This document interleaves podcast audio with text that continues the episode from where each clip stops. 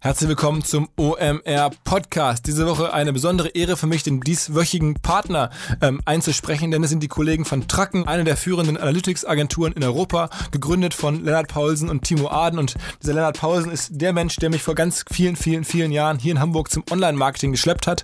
Danach hat er halt eine große Agentur aufgebaut, ähm, zusammen mit Timo. Und die beiden haben vor sieben Jahren nun schon das Analytics Summit in Hamburg aus der Taufe gehoben. Das ist die führende Google Analytics-Konferenz in Europa. Es kommen so um die 500 Teilnehmer ähm, aus den verschiedensten Bereichen. Ähm, natürlich alles rund um Analytics. Thematisch geht es um ähm, die Google Marketing Plattform, es geht um den Tech Manager, es geht um das Data Studio, um Big Data allgemein. Ähm, es kommen Referenten von Zalando, von Lidl, von Hilti, von Otto, von vielen weiteren Firmen. Also wer auch dabei sein möchte, wer sich angesprochen fühlt auf das Thema Analytics, ähm, das Ganze hat ähm, den besonderen feierlichen Höhepunkt, dass die Analytics Awards verliehen werden. Schaut euch an, analytics-summit.de mit dem Code OM OMR gibt es 10% Rabatt auf die Tickets. Wenn ihr hingeht, bitte schöne Grüße an Lennart und an Timo.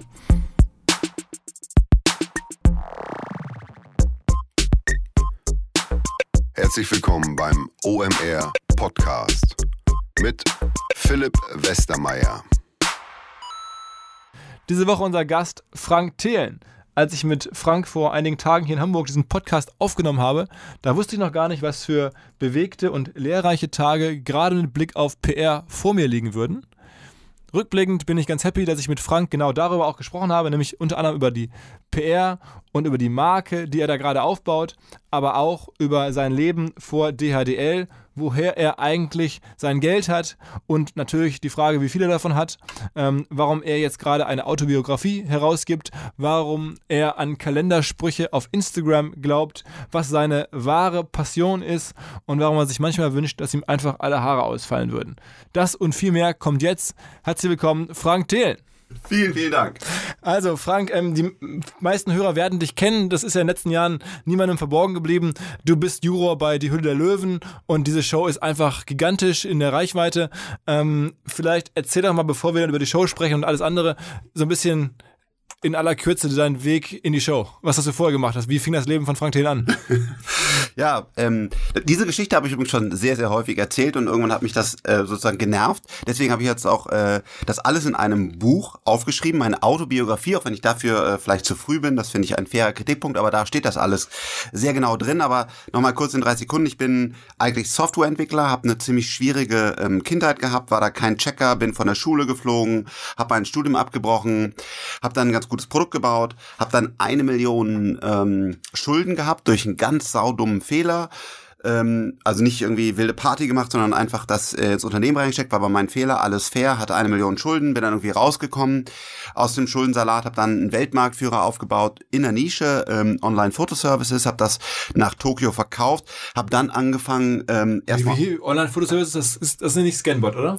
Nein, nein, äh, Scambot ist ja, nein, nein, das war ist IP Labs, das Unternehmen gibt's auch noch heute. Da haben wir, ähm, ich glaube, ja weit über 100 Millionen Kunden drauf. Das ist schon eine relativ große Nummer weltweit in 50 Ländern und so war aber ein sogenannter Hidden Champion, weil ähm, wir für Aldi, Lidl, damals Schlecker, DM, Rossmann, Amazon, Mediamarkt, Walmart, äh, überall auf dem ganzen Planeten, Carrefour, Auchan, Leclerc, alle großen Retailer laufen auf dieser Softwareplattform. Die haben wir komplett aus dem Cashflow aufgebaut, auch diese ganze Geschichte in meinem Buch und haben dann quasi ein bisschen Geld verdient, weil da habe ich es verkauft, das Unternehmen. Wir hatten 100% der Anteile, weil mir kein Mensch mehr Geld gegeben hätte und haben dann eine Million auf dem Spaßkonto getan mit Mark Sieberger zusammen und haben gesagt, Jetzt geben wir was zurück an die Startups und haben 10, 100.000 Euro Schecks aus Spaß geschrieben, weil wir dachten, das Geld ist weg. Wir wussten ja, wie scheiße und schwierig das ist, ein Startup aufzubauen. Diese, diese Spenden haben wir gemacht an MyTaxi, äh, Wunderlist, Kaufda und so weiter, Northworks und dann war der Geldhaufen noch etwas größer und äh, ja, seitdem haben wir Freigeist, investieren unser eigenes Kapital. Okay, äh, sag nochmal, das ist ja eine krasse Geschichte. Ähm, das heißt, du, diese, diese I, I, ähm, IP Labs? IP Labs ist nach Japan verkauft worden, an eine japanische Firma, die man kennt oder, oder?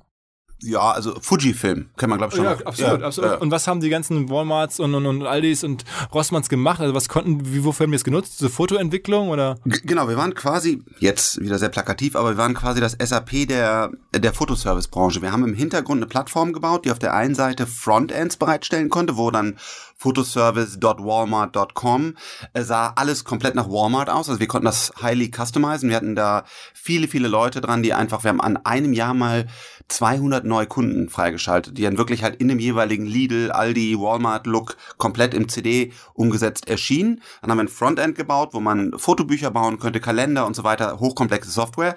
Aber dahinter auch das ganze Backend, also das ganze, wie werden dann ready-to-print PDFs generiert, wie werden die auf eine Indigo-Maschine oder auf eine andere Maschine äh, geleitet und haben wirklich diese ganze komplette Industrieplattform ähm, ich glaube, sechs, sechs, sieben Jahre lang aufgebaut, komplett aus dem Cashflow und äh, ja, wir sind dann in dieser Nische mit, mit über 100 Millionen Konsumenten äh, Weltmarktführer geworden. Aber das wäre wenn ich mir heutzutage vorstelle, was du beschreibst als Exit, das muss ja, wird ja eine riesige Exit gewesen sein. Also dann sagst du, du konntest dann ein paar hunderttausend Euro spenden, mehr oder weniger an, äh, an damals Startups, die heute auch große Firmen geworden sind.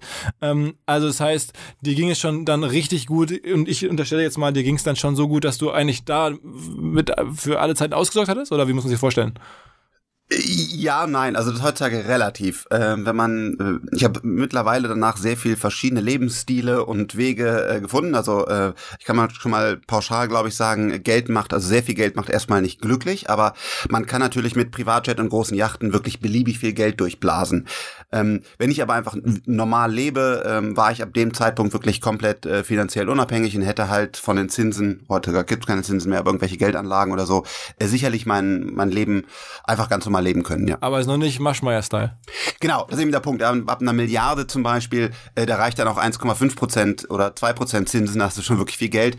Äh, bis, es waren zwei, kann ich ja sagen, es war, war ein zweistelliger Millionenbetrag und äh, das war sehr, sehr viel für mich, weil ich ja quasi aus, aus dem, aus der, wirklich aus der Pleite kam und auch wir hatten ja 100 Prozent der Anteile noch.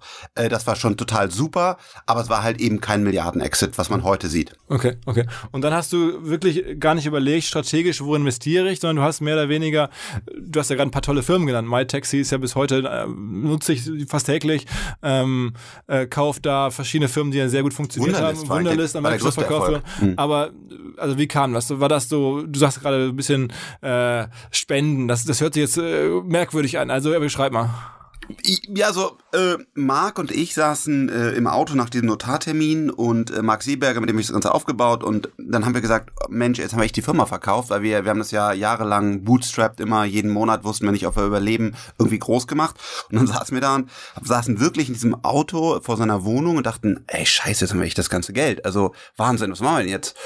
Und dann haben wir da einfach entschieden und gesagt, wir legen eine Million auf ein, ein Konto, das haben wir damals E42 genannt, und, äh, und haben dann gesagt, jetzt gehen wir was zurück in die Community, weil wir selber wussten, wie hart der Weg ist.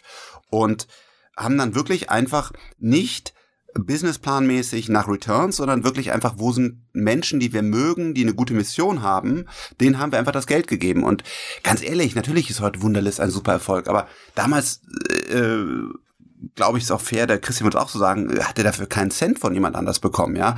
Äh, das gleiche MyTaxi, das war sehr, sehr schwierig.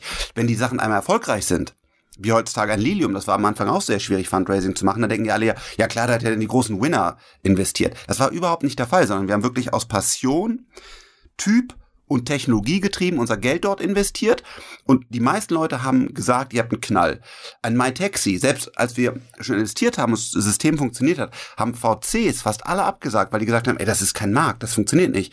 Ähm, das gleiche mit Wunderlist boah, ein Taskmanager, da soll ich Geld investieren, was soll das denn? Deswegen haben wir ja dieses Wunderkit gebaut, was VC getrieben war, weil die Leute gesagt haben, mach doch besser mal eine Plattform. Wir wollten eigentlich immer nur diesen, diesen Taskmanager, den fanden wir total super bauen. Also heutzutage tolle Erfolge, große Erfolge, ähm, aber damals überhaupt gar nicht absehbar. Und deswegen Spende ist sicherlich der falsche Begriff. Natürlich hätten wir uns auch gefreut, wenn da mal was zurückkommt, aber das war überhaupt nicht der Hauptdriver, sondern der war eigentlich, hey, wir haben echt jetzt zehn Jahre lang, ich habe ja 15 Jahre lang Unternehmen aufgebaut, jetzt habe ich endlich mal einen Punkt erreicht, wo ich auch mal was erfolgreich gemacht habe, denn ich habe vorher echt fast alles sauber gegen die Wand gefahren und wollte einfach, wir wollten einfach was zurückgeben. Das war wirklich der, der Hauptdriver und da waren halt dann echt saugute Investments dabei. Und dann äh, lass mal in die Phase gehen mit der Show. Also du hast also als E42 den Vehikel Investments gemacht, ähm, hast irgendwie die Firma verkauft gehabt nach Japan, sagst du, und dann, dann äh, wie kam dann der weitere Weg? Was kam dann bis zu bis zur ersten Staffel? Ähm Also ich habe dann, wir haben dann investiert und das lief auch sehr erfolgreich und wir waren noch im Management äh, von äh, von IP Labs, von der Gesellschaft und sind dann da langsam rausgegangen, haben es wirklich sauber übergeben und äh, dann hatte ich irgendwann wieder die Idee, scheiße Papier. Also es, es ist für mich unfassbar, dass wir heute noch alle im Papier leben, dass wir äh, Rechnungen auf Papier suchen, dass wir Verträge hin und her schicken. Und irgendwann war ich in London und habe eine Werbung gesehen, wo DHL per Helikopter Verträge von Frankfurt zwischen London hin und her schickt, damit die unterschrieben werden können. Und das, wenn ich so eine eine schreiende Dummheit äh, sehe, also in, die, die ist ja unendlich dumm, also du verbrennst Öl, damit sollten wir bitte, bitte endlich aufhören. Ähm, also ein Hubschrauber äh, fliegt von A nach B, um Unterschrift zu machen, die einfach digital möglich wäre. Da bin ich einfach durchgedreht, das ging nicht mehr. Das heißt, dieses Thema hat mich irgendwann so angefixt, dass ich gesagt habe, wir brauchen eine Lösung. Und dann haben wir Do the Document App konzeptioniert. Das war eine sehr, sehr lange intensive Zeit für mich, allein diese Konzeption klar zu kriegen. Und dann haben wir selber investiert, erstmal ein kleines Team aufgebaut und dann kamen VCs hinterher. Wir haben dann knapp 10 Millionen äh, Dollar eingesammelt auf einer PowerPoint und haben dann angefangen und haben richtig brutal Tech gebaut. Also das ist ja auch meine DNA. Ähm, damals schon mit, mit, mit selbstlernenden Maschinen, äh, also äh, künstliche Intelligenz kann man wirklich sagen. Ähm, Native Apps, was sehr schwierig ist, also wirklich native Clients für iOS, für Windows 10 damals äh, mit, mit C Sharp, also wirklich so sehr tiefe Technologien, sehr breite Plattformen gelauncht und haben damit dann auch sehr viel Zustimmung bekommen, also von Microsoft, äh, von Apple, äh, die Kanzlerin hat mir diesen Innovate for Society Award gegeben, aber das Produkt hat äh, nicht funktioniert oder wir haben nicht die Traktion bekommen, die wir haben wollten. Auch wieder eine sehr, sehr lange Geschichte, die ich detailliert in diesem Buch äh, beschreibe. Und dann haben wir dann einen Pivot gemacht Richtung Scanbot und das ist heute eine der erfolgreichsten Scanner-Apps mit 10 Millionen Usern und äh, sehr, sehr erfolgreich. Ich habe aber dann den CEO-Posten abgegeben an jemand, weil wir uns mit Freigeist komplett darauf konzentrieren wollen, nur noch anderen Gründern zu helfen. Also nicht mehr selber am, am Steuer stehen, aktiv, sondern anderen helfen, Köpfen, die oftmals viel schlauer sind als wir, ähm, einfach zu helfen durch unsere Erfahrung, am Anfang auch ein bisschen Kapital, aber das ist sicherlich nicht unsere Stärke. Erfahrung, Netzwerk, mehr Co-Founder-mäßig die Unternehmen wirklich groß zu machen. Das ist das, was wir heute tun. Okay, das heißt, Scanbot gehört dir noch, da ja. hast du ein Manage Management drauf und schaust dir ab und zu mal an, also wie ein normales Startup, in das du investiert bist, was die so machen. Genau, wir haben ja auch noch die Mehrheit im Unternehmen. Okay, okay. Ähm, Super erfolgreich. Und dieser Freigeistfonds ist dann sozusagen der, der Nachfolgefonds von dem E2, von, von E42. Genau, könnte man so sagen. Wir haben das umbenannt, weil E42 ist ja in diesem Auto zwischen Marc und mir entstanden, war quasi ein Unfall, hat dann sehr gut funktioniert. Und jetzt haben wir das erste Mal gesagt, wir, wir ähm, haben auch zwei neue Partner dazu genommen, die bei uns äh, eingestiegen sind. Marcel und Niklas und wir haben ein größeres Team, wir haben ein größeres Office, wir haben ja vorher nicht mal eine Assistentin gehabt, weil wir einfach das nebenbei ich glaube, wir Marc, Marc, Alex, der dann dazu kam, sind einfach, wir sind Hard Worker, wir haben das einfach alles gemacht. Und jetzt haben wir so einen relativ professionellen Fonds. Also wir haben halt drei Leute im Backoffice, äh, wir haben neue Partner dazu genommen. Wie, wie groß ist der Fonds?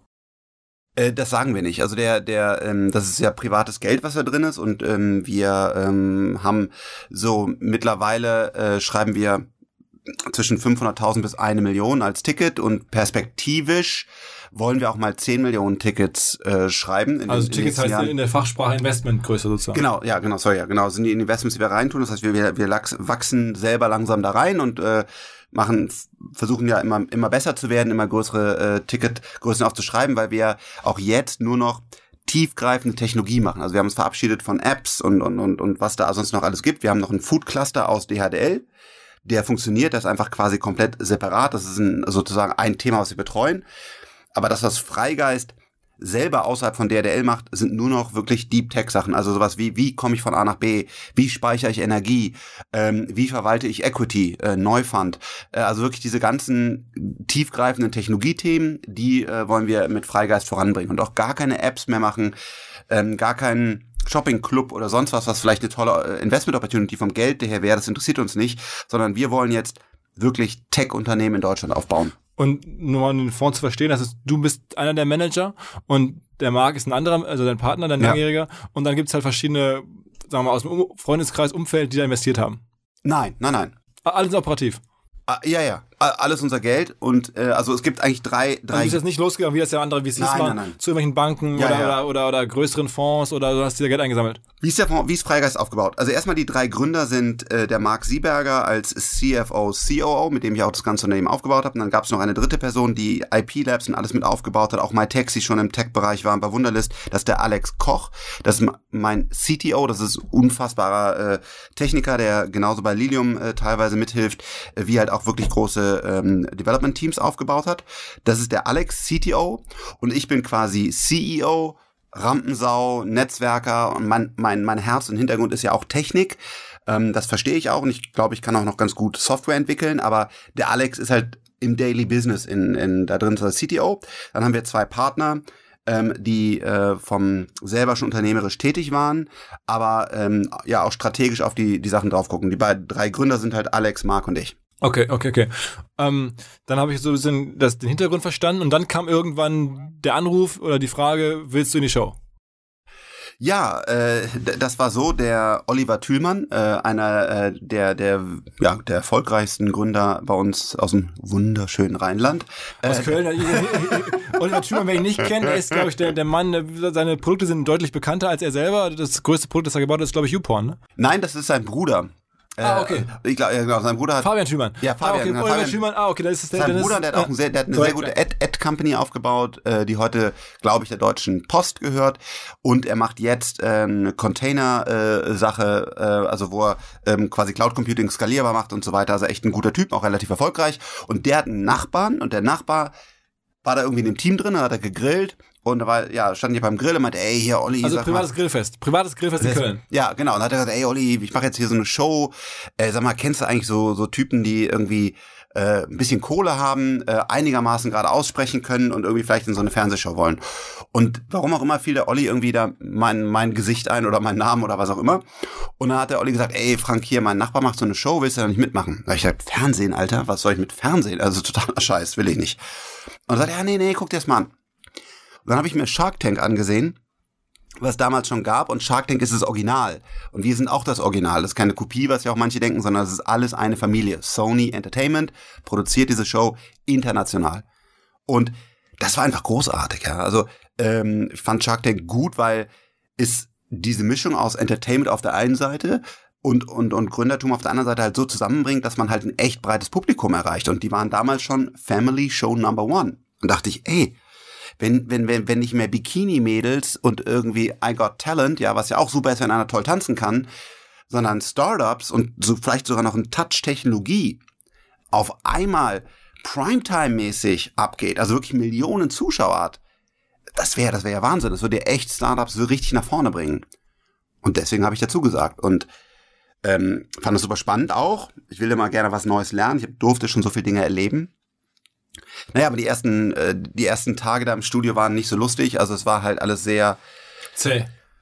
zäh, holprig. Da waren 150 Leute. Äh, das war wirklich, ähm, ja, das war, war einfach, äh, ja, war, war eine andere Welt. Äh, und, und die Deals waren richtig kacke.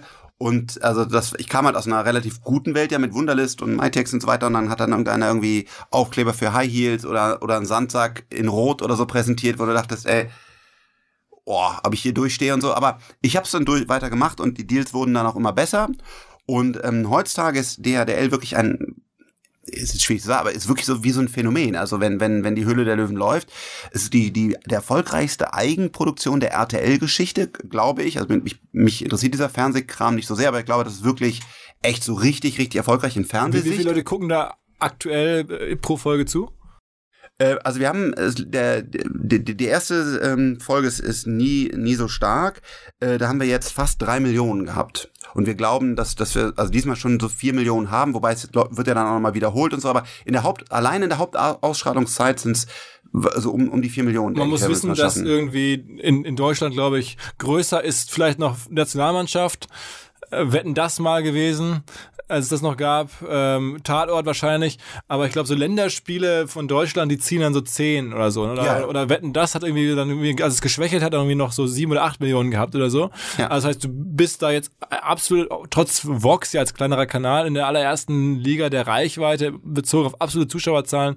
Und, und wenn man jetzt mal guckt, so eine, so eine Show, zum Beispiel von Klaas, die Late Night Show bei, das schaue ich mir so ein bisschen an, die Zahlen, das liegt eher so im Bereich sechsstellig und nicht siebenstellige Zuschauerzahlen. Also schon, schon, schon gravierend. Ja, und wir haben auch in der Fernsehbranche haben wir auch sehr viel Anerkennung. Wir haben den, den Fernsehpreis gewonnen, äh, den Ernst-Schneider-Preis, also wirklich auch, wo, wo, sag ich mal, wenn man denn Fernsehen mag und das eine Branche ist, wirklich auch großartige Menschen Jahrzehnte quasi dafür arbeiten, um dann diesen Preis zu bekommen. Denn den haben habe ich quasi so nebenbei bekommen. Ähm, ehrlich gesagt habe ich ihn damals nicht mal abgeholt, weil ich mich mit dem Startup treffen musste, was mir äh, wichtiger war. Ähm, also da habe ich schon auch, auch unfassbar viel Glück gehabt, also in so eine Show reinzukommen mit so einem professionellen Team, plus das Timing stimmte. Das war nicht absehbar, sondern ähm, aber das ist heute, glaube ich, sehr gut. Was müssen sie dir heute bezahlen, dass du so eine Show machst? Also fürs Geld machst du wahrscheinlich nicht, aber was Ja. ist das Geld? Ja, also ich kann jetzt sagen, also ich krieg äh, pro Aufzeichnungstag, äh, nee, also es gibt ja diese NDAs, ja, das heißt ja Non-Disclosure Agreement und äh, das habe ich leider auch unterzeichnet. Ähm, es ist, also ich versuche immer bei Geld echt offen, ehrlich und entspannt zu sprechen, weil ich es hasse, wenn man weder über Sex oder Geld oder so immer total ver verkrampft wird. Also, aber es gibt ein NDA. Es ist so, dass es wirklich so viel Geld ist, dass, sage ich mal, für den durchschnittlichen Deutschen das wirklich sehr viel Geld ist, was man dafür pro Tag bekommt, den man da sitzt. Ist es für einen erfolgreichen Venture Capitalist, der ich hoffentlich ja war und in Zukunft auch sein werde, ist es nicht relevant. Also dafür, dafür sitze ich jetzt nicht da wegen Geld, sondern es geht wirklich darum, die Show zu machen und, und äh, Leuten Startups näher zu bringen. Also ich sage jetzt mal, äh, ich mal eine Schätzung und sag jetzt mal, du kriegst da pro Show, pro Ausgabe 15.000 Euro. Könnte sein, keine Ahnung, ja. Okay, aber es ist jetzt wahrscheinlich nicht so total. Du kennst ja die Speaker bei dir, wenn Top-Speaker auf dein Event kommt, genau, die, die kriegen ja auch relativ viel Geld. wenn die aus Amerika angeflogen kommen. Genau, Leute- okay, nee, das ist eine andere Dimension nochmal, ne? Das ist dann sechsstellig oder so. Aber, aber also man kriegt ja relativ viel Geld dafür und äh, auf der anderen Seite, aber wenn jetzt ein, äh, weiß ich, ein Döpfner oder wer auch immer oder so da, da Also viele kriegen auch kein Geld. Also muss man sagen, bei uns treten die allermeisten auf ohne Geld, weil es irgendwie andere Gründe gibt. Ich, Genau. glaube, ich glaube, Matthias Döpfner will wahrscheinlich gar kein Geld nehmen oder so. Ne? Genau, weil genau, weil er einfach da spricht, aber äh, genau das, weil für die ist auch nicht mehr relevant. Aber wenn jetzt, also es gibt ja Speaker, die leben davon, glaube ich auch. Also ich habe mich da nie mit befasst, aber es gibt ja Leute, die sind wirklich Keynote-Speaker und die bekommen da schon schon äh, eine Menge für. Und so einer ähnlichen Dimension ist das, wenn man dort im, im Fernsehen ist. Das heißt schon eine Menge Geld, aber für die Löwen, die da sitzen und auch eine Menge Geld wieder investieren, eigentlich äh, ist es nicht relevant. Und worum es geht, ähm, ist hier wirklich Startups ähm, nach vorne zu bringen. Und ich finde es besser, dass die Leute nicht Bikinis und irgendwie äh, tolle Menschen, die jonglieren können, so angucken, was auch beides das eine ist sehr schön und das andere ist sehr cool.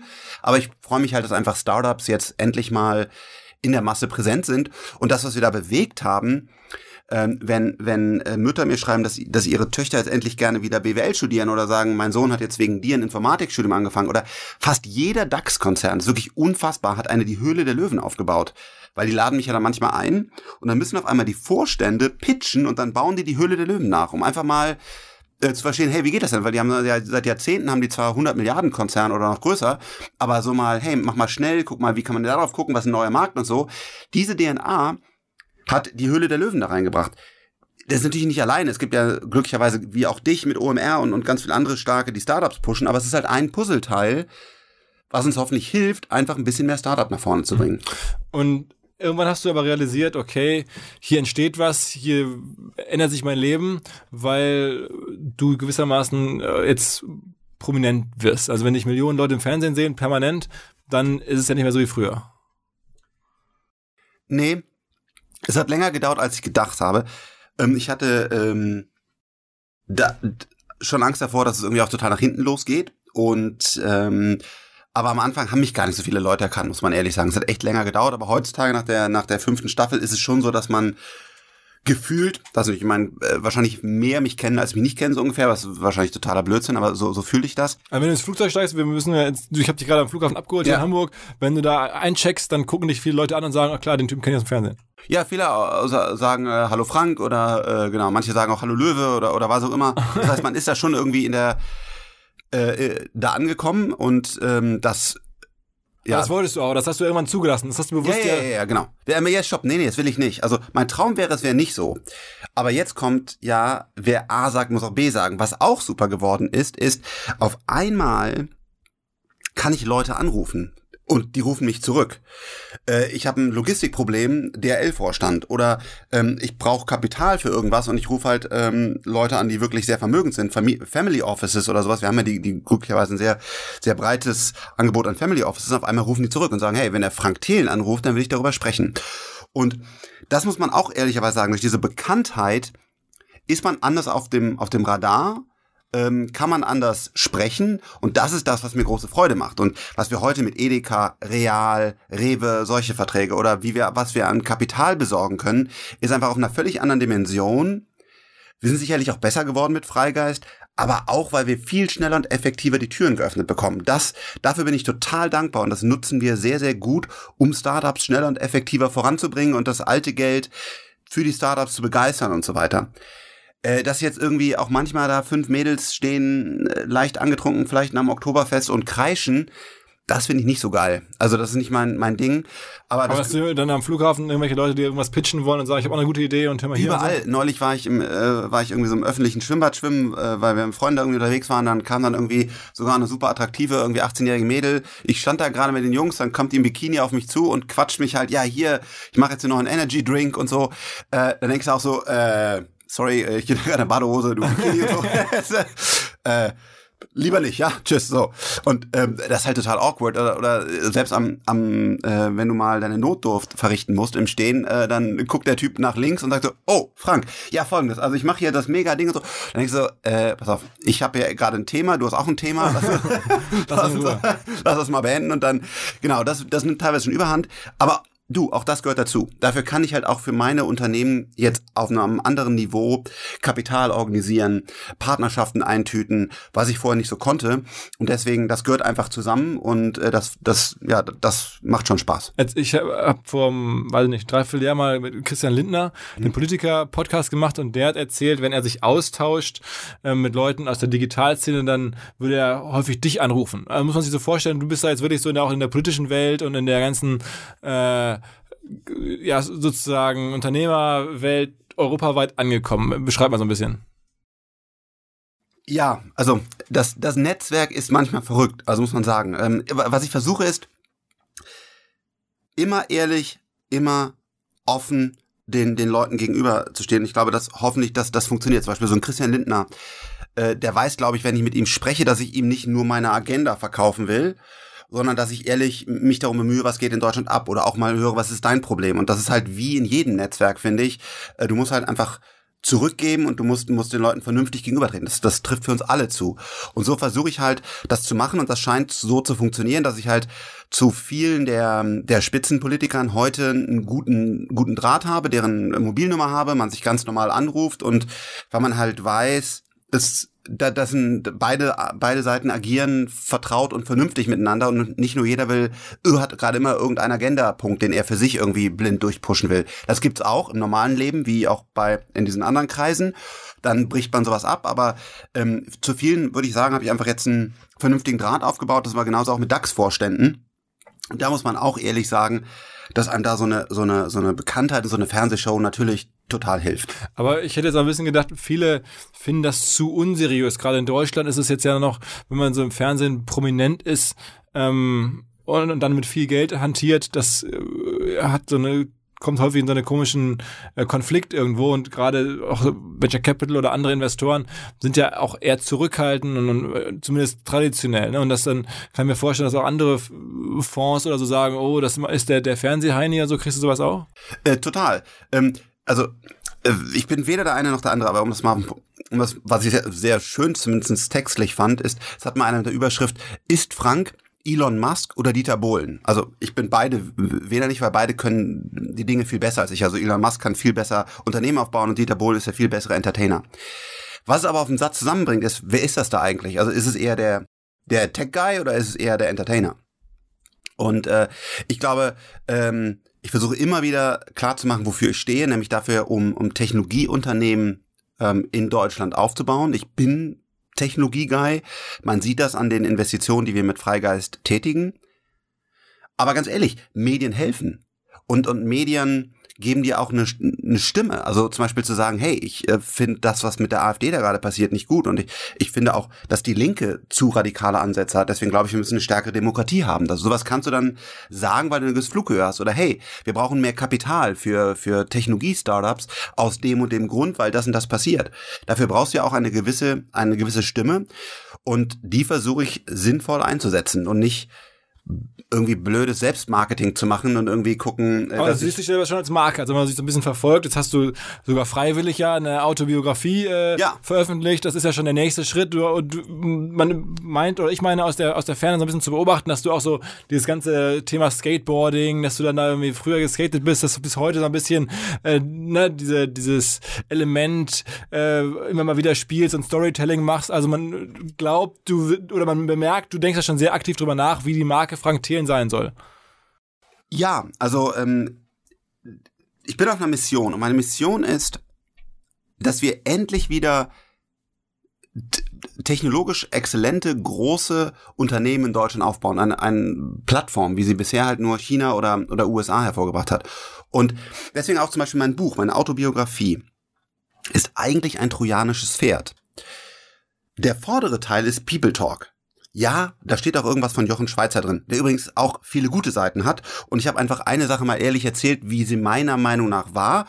Und das schreibt natürlich jetzt. Dass, dass sein Stuhl höher sein sollte als seiner. Was auch immer da drin steht, ja, also. Aber das war ein Nebensatz. Und hinten, im hinteren Teil, erkläre ich wirklich tiefgreifend, die Blockchain, tiefgreifend künstliche Intelligenz, Quantencomputer, also so tiefgreifend, wie sich, glaube ich, 99,99 Prozent der Menschheit noch nie damit auseinandergesetzt hat. Also was ist zum Beispiel ein Konsensus? Also wie findet man eigentlich in einer, in einer Community, sozusagen in einem Netzwerk von Blockchain, die Meinung, dass dieser, dieser Eintrag ist jetzt valid und muss gemacht werden?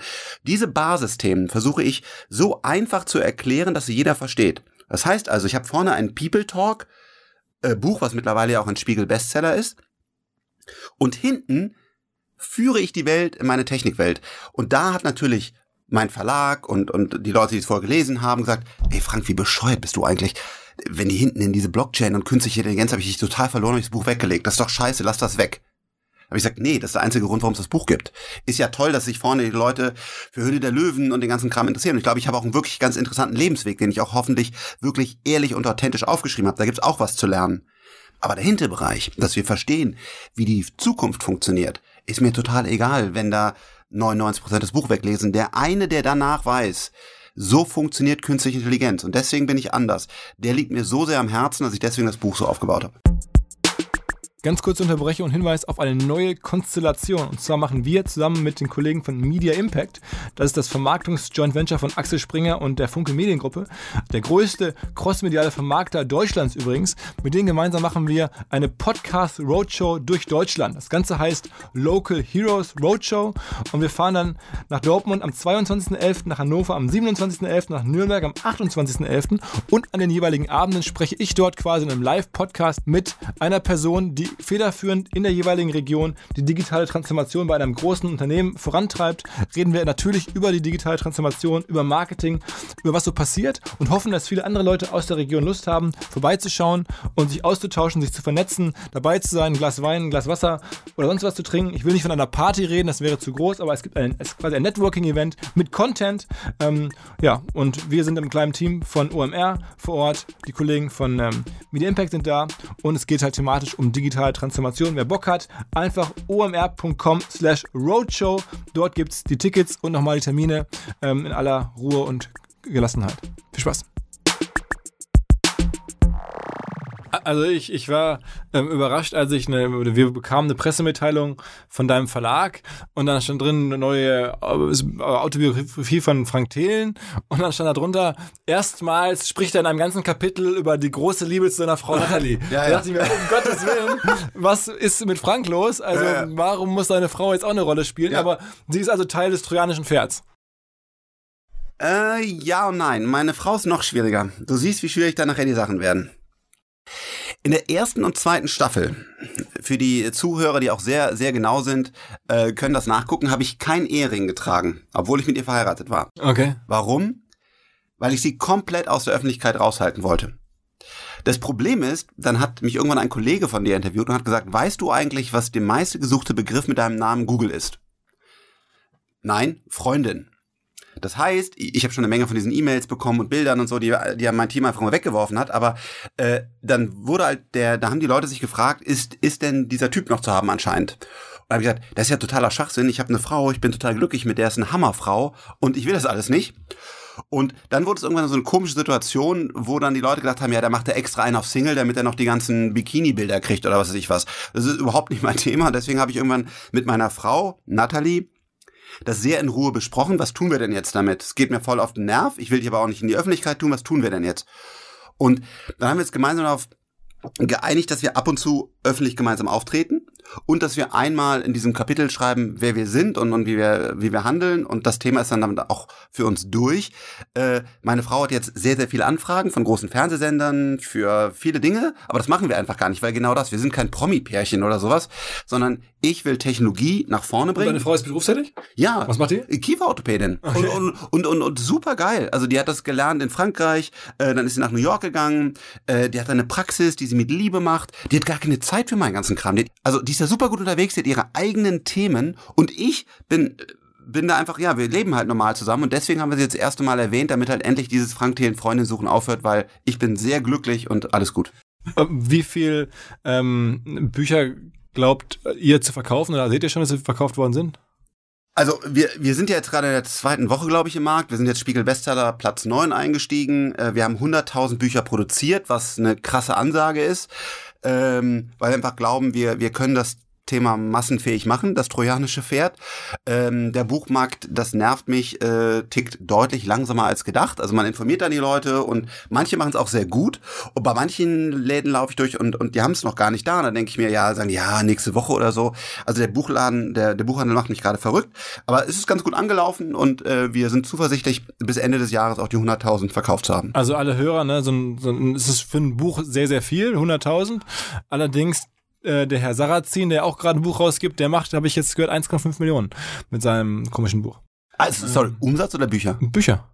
Okay, dann ist der Aufruf, bitte, auch das, das von Richard David Precht, das Buch ist super, ja. Bitte Richard David Precht oder mein Buch oder was auch immer, kauft diese Bücher nur, um dieses unfassbar dumme Werk von Platz 1 zu stoßen. Vielen Dank. okay, ähm, dann hast du in der Show, ähm, äh, oder sag vielleicht noch mal ein paar Worte zu, zu deiner Marke. Also wenn diese ganze Skateboard-Geschichte, das machst du ja schon bewusst oder, oder, also du denkst schon über Frank Thelen als Brand nach. Kann man das so sagen? Ja, das kam irgendwann, weil immer mehr Presseanfragen. Also ich bin ja in die Höhle der Löwen reingegangen, ohne Presseteam oder ohne Kommunikationsteam. Alle anderen Löwen hatten mehrere Leute auf der Position. Und ich habe halt irgendwann äh, ganz normal Interviews gegeben, mich einer gefragt hat und so. Und irgendwann nach der zweiten Staffel kam schon mal die Frage auf, was machen wir denn jetzt damit? Und dann musst du dir auch irgendwas überlegen. Und äh, dann hab ich, haben wir dort eine Vollzeitstelle bei uns geschaffen. Das ist aber auch wirklich alles. Äh, ist auch eine Junior-Frau, die Lena, die, die super gewachsen ist. Äh, aber wir machen das alles noch sehr hemdsärmlich und äh, wir überlegen uns schon. Also zum Beispiel, es geht um Technologie und es geht und alles, was Promi-Flash, äh, wie die Quick oder OK Magazin oder wie die alle heißen. Also äh, geben wir einfach pauschal keine Interviews, verschwenden wir keine Zeit rein. Wir gucken, dass wir mit der Wirtschaftswoche, mit dem Handelsblatt, ähm, vielleicht mit dem Manager-Magazin, mit dir. Also wir wollen uns ganz klar weiterhin in dieser Technik und, und ähm, Startup- und Kapitalisierungsebene bewegen und wir haben keinen Bock, irgendwie auf dem Cover von, von irgendeiner Gala zu sein oder so, sondern es geht wirklich darum, mit den richtigen Leuten die richtigen Themen zu platzieren. Ähm, vielleicht auch eine Frage im Anschluss daran, die, die mir jetzt auch noch kommt. Du hast ja ähm, auch relativ einige Sponsoring-Partner, ne? sozusagen, wo du sozusagen das Gesicht der Marke bist oder die dich irgendwie Otto Nova, ich glaube Amazon ist auch so, Amazon Web Services ist glaube ich, ne? Ähm, wie ist das einzuschätzen? Also machst du die Dinger äh, wegen des Cashs oder, oder weil du die Firmen tatsächlich spannend findest oder wie kam das zustande? Ähm, das erste, mein erster Werbedeal war mit O2. Mhm.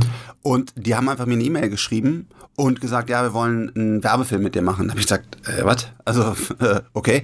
Und äh, dann haben die äh, mir äh, damals relativ viel Geld dafür angeboten und das fand ich einfach total spannend. Das also heißt schon satt fünfstellig. Ja, also heißt wirklich äh, so viel Geld, also jetzt für, für irgendwie so einen halben Drehtag und die sind dann auch noch zu mir gekommen und so, also ich musste dafür nicht reisen und so, wo ich gedacht habe, das ist echt viel Geld. Und das habe ich einfach gemacht, weil ich es spannend fand, weil ich einfach mal neue Welten kennenlernen. Wie funktioniert denn der Kram? Und äh, dann kamen andere auf mich zu und ähm, am Ende des Tages haben wir eigentlich alle Deals ähm, abgelehnt. Das Einzige, was ich zum Beispiel noch gemacht habe, war The Venture ähm, von Shivers weil die dort eine Million Dollar an Good Cause Entrepreneurs geben. Also wenn einer jetzt sagt, ich mache die Welt besser, dann kriegt er von denen eine Million. Das fand ich einfach total super. Auch wenn natürlich manche gesagt haben, ja, jetzt äh, sponsert der Frank irgendwie Alkohol. Äh, also erstens ist nicht Alkohol pauschal böse, sondern wenn man Alkohol in Maßen trinkt und äh, hochwertigen Alkohol, ich liebe auch äh, Castel Miguel Weine oder sowas. Das ist in Ordnung. Aber es ging mir darum, dass da wirklich eine Million an, an gute Social Entrepreneurs gehen. Ähm, da habe ich eine, eine Kampagne, da habe ich aber gar nichts für bekommen, mit Tesla gemacht. Also einfach so ein, so ein, so ein Promotion-Video, weil ich das Auto einfach so geil finde. Ich kriege keine Rabatte dafür. Ähm, und bei damit Partnern, wo es passt. Und bei Autonova ist es so, dass das gegründet wurde, das Unternehmen von, äh, von einem Kumpel von mir, mit der Wunderlist Co-Founder ist. Und wir kannten uns einfach und die auch das Scanboard SDK einsetzen. Also war eine sehr enge Verzahnung der Unternehmen. Da habe ich gesagt, hey, äh, klar kann ich euch helfen, ja. Und du brauchst ja auch Vertrauen in, in diese Versicherung, die ich auch echt gut finde. Ich habe mir das Produkt auch vorher an, angeguckt. Ähm, Problem ist nur, dass sie jetzt, das habe ich auch offen mit denen angesprochen, einfach, glaube ich, mein Gesicht zu sehr einsetzen. Also bei mir ist es häufig bei Facebook zu sehen, ne? Ja, das geht einfach nicht. Das ist zu viel. Auch hier nochmal, liebe Autonova-Leute, ich habe total lieb, cooles Team, aber fahrt das runter. Ähm, aber weißt du, was habe ich was gelernt? Ich, für dich wahrscheinlich täglich Brot, für mich nicht. Wenn man einen Werbevertrag macht, machst du einen Frequency Cap rein. Also du sagst einfach, du darfst mein Gesicht auch online verwenden, aber nicht mehr als so und so viel. Da ich ja gar nicht davon leben will und das überhaupt keine Passion ist, die ich verfolge, habe ich natürlich natürlich keine tollen Werbeverträge. Aber würde ich nochmal irgendwas machen, weil ich die Marke toll finde oder das Produkt gut finde, wäre da heute ein Frequency Cap drin, der bei Autonova fehlt. Und deswegen muss man sich auf, auf menschlicher Ebene jetzt darauf einigen, dass die mal mein Gesicht ein bisschen runterfahren, weil die haben das, glaube ich, ein bisschen zu hoch gefahren. Okay. Ähm, und von, von Investments her, ich hatte immer so das Gefühl, was gerade so passiert, viele Venture Capital Investoren, auch Business Angels, die haben so ein, ähm, ja, in irgendwie einen, einen Kernbereich, in dem sie vor allen Dingen investieren, wahrscheinlich ihr Kompetenzfeld, ihr das Feld, das sie ihren Investoren versprochen haben, dass sie investieren, wie auch immer, aber man sieht halt so, ne, es gibt die, die erfolgreichen Fonds in Deutschland, machen dann irgendwie vielleicht nur SaaS-Plattformen ja. oder machen halt vielleicht nur E-Commerce oder irgendwie sowas. Absolut, ja. ähm, bei dir ist es relativ breit, also du ja. hast irgendwie eine ganze Weile immer in Food invest also Food-Firmen investiert, dann hast du nebenher hast schon gesagt Technologiefirmen äh, oder Fintech, äh, fliegende, ähm, also oder, oder wie sagt man, Mobilität Mobilitätsservices, also relativ breit. Ähm, bist du da weiter als andere oder wie schaffst du das, ja. diese, diese Bandbreite zu, zu, zu bewältigen? Ja klar, ist einfach, weil wir einfach viel, viel intelligenter sind als die anderen. genau. Nein, also natürlich, das ist ein Chaoshaufen und äh, das ist auch nicht ideal, ja, muss man auch sagen. Auf der anderen Seite, wir machen es ja aus Passion. Wie kommen die Food-Startups zustande? Durch die Höhle der Löwen. Du kannst nicht sagen, ich möchte gerne Startups in der Masse platzieren, aber baust dann keine Startups auf. Uns gehen ja auch schon genug Deals kaputt, was ich auch immer ehrlich sage. Aber äh, diese Startups, äh, diese Food Startups haben sich ja einfach als sinnvoller Fokus bei DHDL rauskristallisiert. Deswegen haben wir die. Wir haben heute sieben es werden äh, auch vielleicht bald zehn sein, ja. Und da haben wir halt einen Cluster, die sich auch mittlerweile gegenseitig gut unterstützen, weil es ja die gleichen Themen sind. Wie komme ich zum Real? Wie, komme, wie kann ich meine Logistik aufbauen und so weiter? Da haben wir einen, einen sinnvollen Cluster aufgebaut, der auch sehr gut läuft. Alles das, was wir außerhalb der Show machen, haben wir jetzt auch zum ersten Mal einen klaren Fokus, nämlich tiefgreifende Technologien. Das erste Investment, was wir gemacht haben, war Lilium. Das zweite Investment, was wir gemacht haben, war Neufund.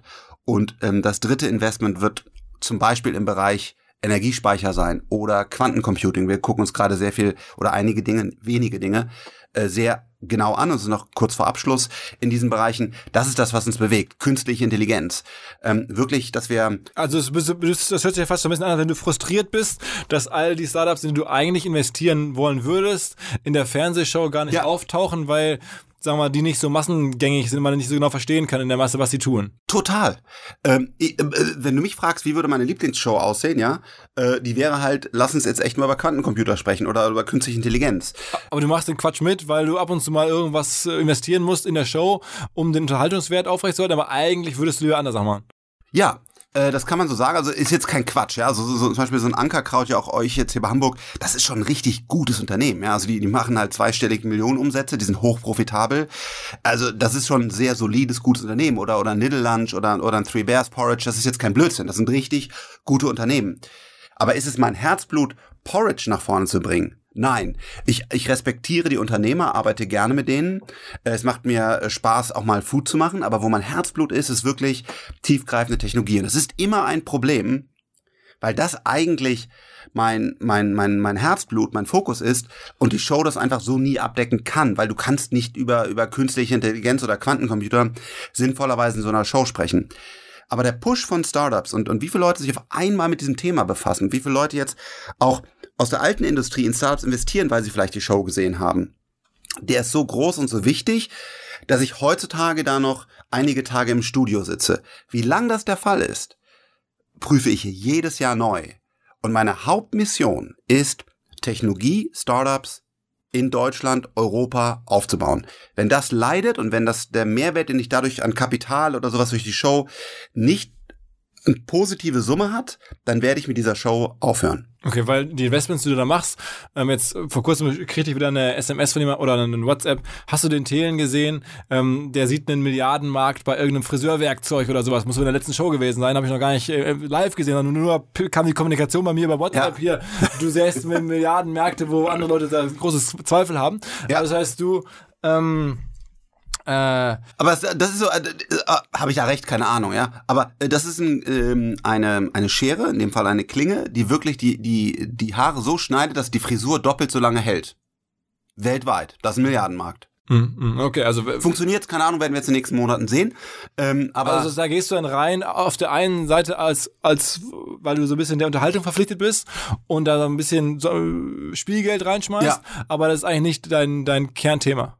Nein, äh, also genau, mir ist es ehrlich gesagt, ich hasse das zum Friseur zu gehen, habe ich nie Zeit für. Am liebsten fast würden mir alle Haare ausfallen, weil dann muss ich da nicht hingehen und dann kann ich, kann ich mehr arbeiten. Äh, also ehrlich, das ist nicht meine Passion. Aber genau das, du bist in der Show Du guckst dir ähm, an, wo ist ein guter Gründer und der Frank, äh, so heißt der Gründer, ist auch echt ein starker Kerl. Und genau das, man muss dann halt eine sinnvolle Menge auch an Deals ja in der Show machen, weil das fände ich auch unfair. Weißt du, wenn ich da hingehe und sage, hey, ich will hier über Startups reden und will möglichst äh, das pushen, aber liebe Vox und Sony, du, diese Startups hier, die mache ich nicht mehr, weil solange hier kein fliegendes Auto reinkommt oder so, mache ich ja keinen Deal. Das, das würde ja nicht, das ist ja nicht, das ist ja nicht fair, das passt ja nicht.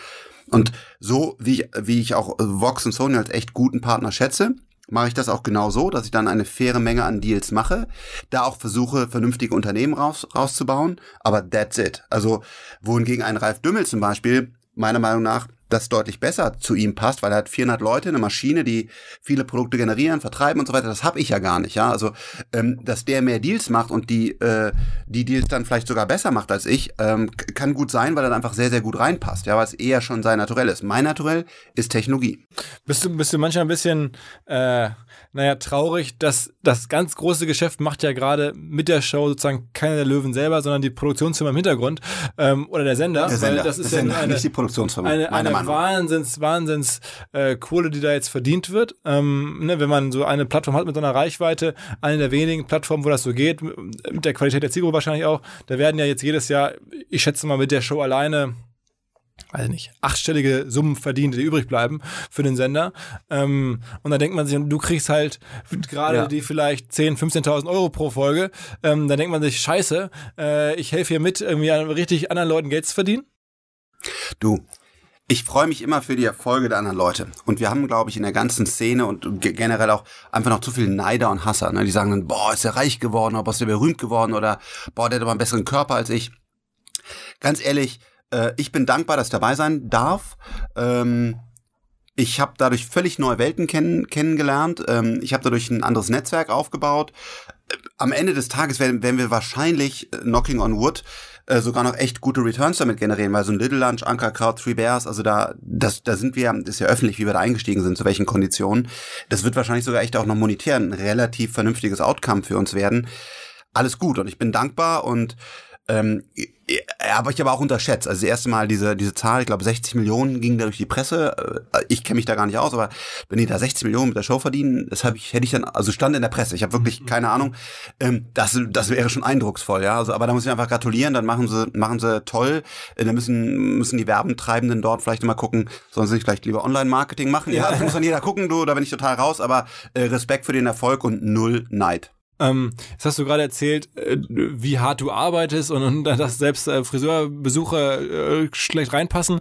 Äh, Disclaimer, wir sitzen hier auch am Sonntagnachmittag. Du bist hier in Hamburg am Sonntagnachmittag unterwegs, verschiedene Termine. Auch schon den nächsten äh, Termin erwartet, genau. Ja. Genau. Ähm, warum überhaupt? Also ich meine, wa was treibt dich jetzt an? Ich meine, du hast jetzt genügend Kohle oder beschreib mal, also wie viel Gas gibst du? Das ist ja schon, kriegt man schon ein bisschen mit.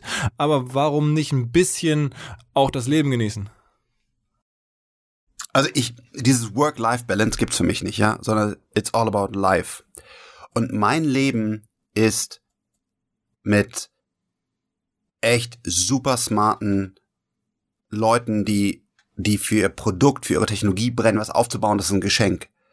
Das sind Menschen, mit denen ich arbeiten darf, die, die, die so großartig sind. Also die, die einfach wirklich hinter ihrer Mission stehen und, und, und sagen und wollen das jetzt mit uns gemeinsam voranbringen das ist ein Geschenk. Also egal, ob das ein, ein Lilium ist, äh, ein, ein, ein, ein Neufund oder auch damals Wunderlist, habe ich mit Christian die Nächte durchgearbeitet, ja. Und es war einfach geil, äh, die UX zu bauen, das Backend zu programmieren und, und das macht mir so eine Freude, ähm, dass es für mich einfach kein Work-Life-Balance gibt, sondern das ist mein Leben und dafür bin ich einfach jeden Tag dankbar und ich meine auch, was du machst. Ich meine, überleg mal, wie dein, wie dein Leben aussieht. Wie geil, du baust dir diese Firma, du hast mich gerade hier rumgeführt, wie viele Leute du hier hast, was ihr für tolle Themen macht, was ihr für Partner gefunden habt.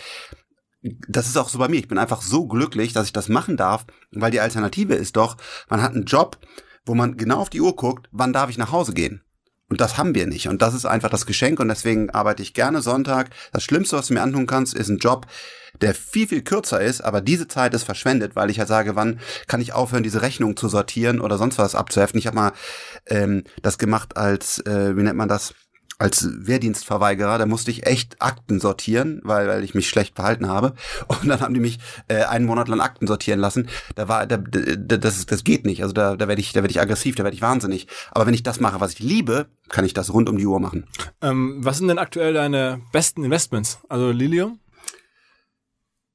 Ja, also äh, auf der einen Seite, wir haben dieses Food Cluster, das in sich selber mit äh, selber lernend sozusagen sehr, sehr gut läuft. Wir machen da sehr schöne Umsätze. Wir werden auch ein, zwei verlieren, aber insgesamt läuft das sehr gut. Also das ganze Cluster läuft gut. Ähm, wir haben Central ähm, gerade announced, was ähm, so noch ein, so ein Zwischenstück ist zwischen Food und Technik, nämlich das ist eine, eine Software-Plattform, die hinter dem Webshop steht und dort dann quasi die ganzen ähm, äh, Logistik-Sachen, Rechnungen-Sachen, äh, wann muss ich eine Ware nachbestellen und so weiter, sind quasi ein kleines SAP ähm, hinter dem Shop baut. Das läuft sehr, sehr gut und hat ganz großes Potenzial, weil es da glücklicherweise oder leider einfach noch keine guten Wettbewerber gibt. Ähm, klar, Lilium Aviation ist einfach unfassbar, äh, wie dieses Team arbeitet. Da, ist das die höchst bewertetste Firma insgesamt, in der du investiert bist? Äh, also ich will jetzt nicht zur Bewertung sagen, also Lilium ist ja öffentlich, glaube ich, dass wir, dass wir 100 Millionen Dollar äh, Kapital geraced haben zu einer sehr vernünftigen Bewertung. Also das heißt, der Profi weiß oder ahnt, ich, ich bin kein Profi, aber ich schätze trotzdem mal, wenn man 100 Millionen aufnimmt, dann ist man mal mindestens über 400, 500 Millionen wert. Das würde sinnvoll sein. Ja, das heißt, dann ist das möglicherweise schon das wertvollste äh, insgesamt, bei dem du dabei bist, oder? Mhm, ja, ja, es gibt noch äh, ein anderes, was sich auch gerade sehr gut entwickelt, aber ja, also äh, Lilium ist sicherlich äh, sehr, sehr weit vorne, aber äh, auch das natürlich noch hohes Risiko. Ja, also das Team ist wirklich toll, wir haben ein tolles Fund, aber das ist ja gehört zu Tech Investments dazu. Genauso auch ein ähm, ein, ein Neufund hat ein, ein Riesenpotenzial, weil wir da ähm, halt Unternehmensanteile auf, auf, auf die Blockchain bringen und das ist auch ein riesengroßer Markt. Und die Frage ist halt, schafft das Unternehmen das jetzt, diese Vision, die sie hat, echt so umzusetzen? Auch dann ist das ein, ein, ein Riesenunternehmen. Aber gerade in diesen hochriskanten Technologieinvestments wissen wir auch, dass wir auch einfach ein paar verlieren werden. Das gehört dazu. Also, du hast jetzt Neufund angesprochen. Ich, ich tue jetzt mal meinem Freund Sven, äh, unserem Podcast-Gast, eingefallen. Der hat nämlich gesagt, es gab ja schon eine größere Debatte, haben wir wahrscheinlich nicht alle verfolgt, aber ihr habt da länger diskutiert. Ähm, eine Frage, die beim Sven bei mir so hängen geblieben ist, also seine These ist halt, dass das generell Crowdfunding, also jetzt, ob sei es nun Neufund oder sei es nun ähm, Seed Match oder wie sie alle heißen. Ich will dem Sven noch einen Gefallen tun. Ja? Äh, er hat ja auch da oftmals recht. Er sagt gar nicht Crowdfunding, sondern Crowdinvesting. Ja. Und damit hat er auch recht mit dem Begriff. Aber äh, nochmal, Neufund hat nix mit Crowdfunding und auch mal nix mit Crowdinvesting zu tun. Neufund ist eine Technologieplattform. Und was man da drüber schreiben kann, ist Tokenize the World. aber sagen wir mal, sein Punkt ist, ähm, jetzt äh, glaube ich, da würde man Neufund möglicherweise schon mit zuzählen müssen, dass halt Firmen, ähm, die das Geld aus der Masse ziehen oder die also die Investments suchen ähm, von in der Masse, ähm, dass die ähm, ja strukturell ein Problem haben, weil sagen wir die besten Startups das Geld halt von privaten Geldgebern sich holen und, und gar keine Lust haben, gar kein Interesse daran haben, das aus irgendwelchen ähm, offenen, transparenten Plattformen zu nehmen, ihr Investment. Und deswegen alle diese Plattformen, wie man sie auch nennt, ähm, immer irgendwie. Sorry, du bist wieder völlig falsch. Ähm, das gleiche passiert ja jeden Tag in der Börse. Tesla, Amazon, Telekom. Aber das sind ja große Firmen, das sind ja sehr, sehr ja, reife genau. Firmen. Ja, genau, aber da geht ja Neufund hin. Neufund ist nicht dazu da, um nur Startups zu investieren. Das ist ja zum Beispiel, ich weiß nicht, ein Companisto oder so, da bin ich nicht drin in dem Markt, aber die haben ja ganz genau das Ziel. Neufund ist total egal, wie groß das Unternehmen ist. Okay. Du musst einfach nur mal, ja, das ist halt auch spannend, wie falsch Neufund teilweise gesehen wird. Ähm, nur du musst ja irgendwo starten. Wenn ich jetzt den, den Tim Höttges anrufe und sage, ey Tim, ich habe da so eine neue Plattform, könntest du bitte mal deine Telekom von diesen ganzen blöden Börsen runternehmen und bei uns drauf tun, dann fände ich das total super. Nur da ich ja ein ehrlicher Gesprächspartner für Tim bleiben möchte, wäre das als erster ETO, finde ich, zu groß mit den paar hundert Milliarden. Deswegen starten wir mit kleineren Unternehmen. Aber worum es bei Neufund geht, ist Tokenized World. Es macht keinen Sinn, dass Equity, also Unternehmensanteile, in teuren Oracle SAP-Systemen in irgendwelchen Gebäuden gehandelt werden, sondern die gehören auf eine Blockchain. Noch besser, Distributed Ledger. In meinem Buch ist das alles genau erklärt. Ähm, da gehören die hin, definitiv. Und Neufund ist einer der Ansätze. Und es gibt auch in, äh, übrigens in Amerika Wettbewerber, die sind natürlich viel, viel mehr besser finanziert als wir. Die machen genau das Gleiche. Das glaube ich zu, sogar Andreessen Horowitz drin. Ich weiß nicht, aber richtig große VCs. Und hier werden wir wieder geblamed als, ja, die wollen ja irgendwie, die, die blöde Oma soll das Geld reinschieben oder so. Darum geht's überhaupt nicht. In den USA kriegt auch die eine ähnliche Plattform überhaupt nicht dieses Feedback, sondern es geht darum, Equity auf die Blockchain zu legen, weil da gehört's hin und wir sind auf einer sehr großen Mission und ich kann nicht mit der Deutschen Telekom anfangen, sondern ich fange halt mit Startups an. Okay, das ist okay, die Geschichte. Okay, okay. Ähm, sag mal, wie doll ärgert man sich, wenn mal PR schief läuft? Ich habe vor kurzem, ähm, äh, ähm, nachdem wir jetzt ein paar Mal Kontakt haben, bin ich auch so ein bisschen Ansprechpartner häufig für für für, für Thelenbeobachter. Ich krieg immer, äh, ohne dass du es weißt, krieg ich immer mal wieder Hinweise. Hier, guck mal, da, das ist der, der Friseurmarkt. Das letzte, was ich bekommen habe, war auch ähm, äh, das, das Cover der Mallorca-Zeitung, wo du drauf warst und wo irgendwie du ein Interview der Mallorca-Zeitung gegeben ja. hast und da stand irgendwie, ich muss dringend richtig reich werden. Das, wenn ich dich jetzt so hier äh, sehe, dann kann ich mir nicht vorstellen, dass dir das äh, lieb war, dass das so da stand, oder? Überhaupt nicht. Ähm aber das ist das, was mich überhaupt an allem, also an der ganzen Kommunikation ärgert. Also ähm, dieser Satz, den habe ich so aber exakt gesagt. Und das sage ich auch immer in vielen Interviews. Ich will, ich kann sogar noch ändern, ich will richtig, richtig, richtig reich werden. Warum? Weil ich endlich den klügeren Köpfen in Deutschland ganz viel Geld geben möchte. Und uns fehlt einfach privates Kapital, was wir in den USA haben, wo wo Leute, Individuen hingehen und sagen, hey, geile Idee, dass du ein, du ein fliegendes Auto bauen willst oder hey, geile Idee, dass du da so einen Energiespeicher bauen willst. Hier sind 100 Millionen von mir. Darum geht es. Privat bin ich total fertig. Ich brauche gar keinen Euro mehr privat. Aber ich will deutlich mehr Vermögen haben, damit das eins zu eins in, in Technologie-Startups in Deutschland läuft. Und das ist, glaube ich, wichtig. Wir haben ja reiche Leute. Wir haben jemand, der Aldi gegründet hat, wir haben den DM-Gründer, den, den Rossmann-Gründer. Wir haben dieses Geld, aber das Geld ist bei uns in den älteren Industrien. Die versuche ich auch genauso zu aktivieren und zu sagen, hey, packt euer Geld doch endlich mal in Technologie. Bei mir ist klar, jeder Euro, der reinkommt, geht so in Startups. Und deswegen will ich reich werden. Und auf der anderen Seite will ich die ganzen, die heute schon reich sind, dazu bewegen, ihr Geld in, in, in Technologie zu investieren. Es ist natürlich blöd, dass sie diesen Einsatz so auf die Titelseite packen. Ähm, Na, ruft ja nicht deine Mutter an und sagt, ja. Frank, ey, was erzählst du da? äh, ja, also meine Mutter ja, ist ja, glaube ich, entspannter geworden mittlerweile. Aber ja, das ist natürlich blöd, aber da, da, da ärgert man sich nicht drüber. Aber guck mal, ein Beispiel. Also Elon Musk ist, äh, ist für mich der beste Gründer, den wir aktuell haben, der größte Denker und ich will mich in keinster Weise mit ihm vergleichen. Aber nur mal von Presse. Der hat einen so brillanten Podcast gemacht. Der ist so brillant vor kurzem, also vor ein paar Tagen bei, bei Joe Rogan war der im Podcast und und und, und alles was weltweit durch die Presse geht, ist sind sind drei Sekunden, wo wo er an, an einem Joint zieht. Einmal aus Witz und fertig. Und diese ganzen anderen wirklich wichtigen Themen zur künstlichen Intelligenz, die er wirklich angesprochen hat, die ignoriert man. Genauso bei mir. In einem Buch erkläre ich wirklich Technologie. Und ähm, dann kommt halt irgendwie äh, meine Frau, das ist ja vielleicht sogar noch okay, aber irgendwie Jochen Schweizer irgendwie in 50 Prozent aller Artikeln vor. Da, da bitte ich dich und da bitte ich alle Medienleute, ihr dürft nicht nur auf Klicks gucken. Und das ist genau das beim Mallorca Magazin passiert. Ja, ich bin halt auf die Titelseite mit einem Satz, der nicht aus dem Kontext war in boah, der will total reich werden. Mhm. Ja, stimmt, aber um es direkt wieder auszugeben in Startups. Ähm, das gehört einfach dazu und ich habe, hab, glaube ich, hoffentlich jetzt mittlerweile bin ich so alt und habe auch so viel graue Haare, dass ich einfach sage, hey, egal, weiter geht's, äh, lass uns das nächste Startup aufbauen, lass uns investieren, lass uns endlich wieder Relevanz aus Deutschland generieren. Noch eine kurze Unterbrechung und Hinweis auf die Kollegen von HRS, die Pioniere in der Hotelbranche. Wie ihr bereits wisst, als OMR-Hörer, seit 45 Jahren ist HRS am Markt. Damals ging es um Hotelbuchungen via BTX. Heute gibt es dafür die Hotelbuchungs-App im Apple App Store. Ähm, das Unternehmen ist trotzdem weiterhin seit 45 Jahren familiengeführt und einer der spannendsten Player, die man kennen muss, die man vielleicht auch benutzen muss, wenn man sich für Reisen interessiert und für ähm, Hotellerie und, Hotels. Und wenn man Hotels buchen muss, dann kann ich das recht empfehlen denn man bekommt über HRS ähm, spezielle Tarife. In den beliebtesten Business-Hotels geht es bis zu 30% günstiger. Man kann maximal flexibel bis 18 Uhr stornieren. Man profitiert bei jedem Aufenthalt von Miles and More und Bahnbonuspunkten und ähnlichem. Es gibt Express Check-in, Express Check-out. Ähm, also HRS einfach benutzen. Das könnt ihr tun, indem ihr auf my hsvorteile.de geht und euch dort anmeldet. Wenn ihr das tut, nehmt ihr automatisch sofort an einer Verlosung teil und könnt außerdem einen Hotelgutschein für ein 5-Sterne-Hotel, zwei Übernachtungen inklusive Frühstück ähm, gewinnen. Also myhsvorteile.de. So, ich würde mich freuen, wenn ihr dabei seid ähm, und wenn ihr demnächst Geld spart beim Reisen, dann sagt mal ganz leise Danke, HRS und OMR.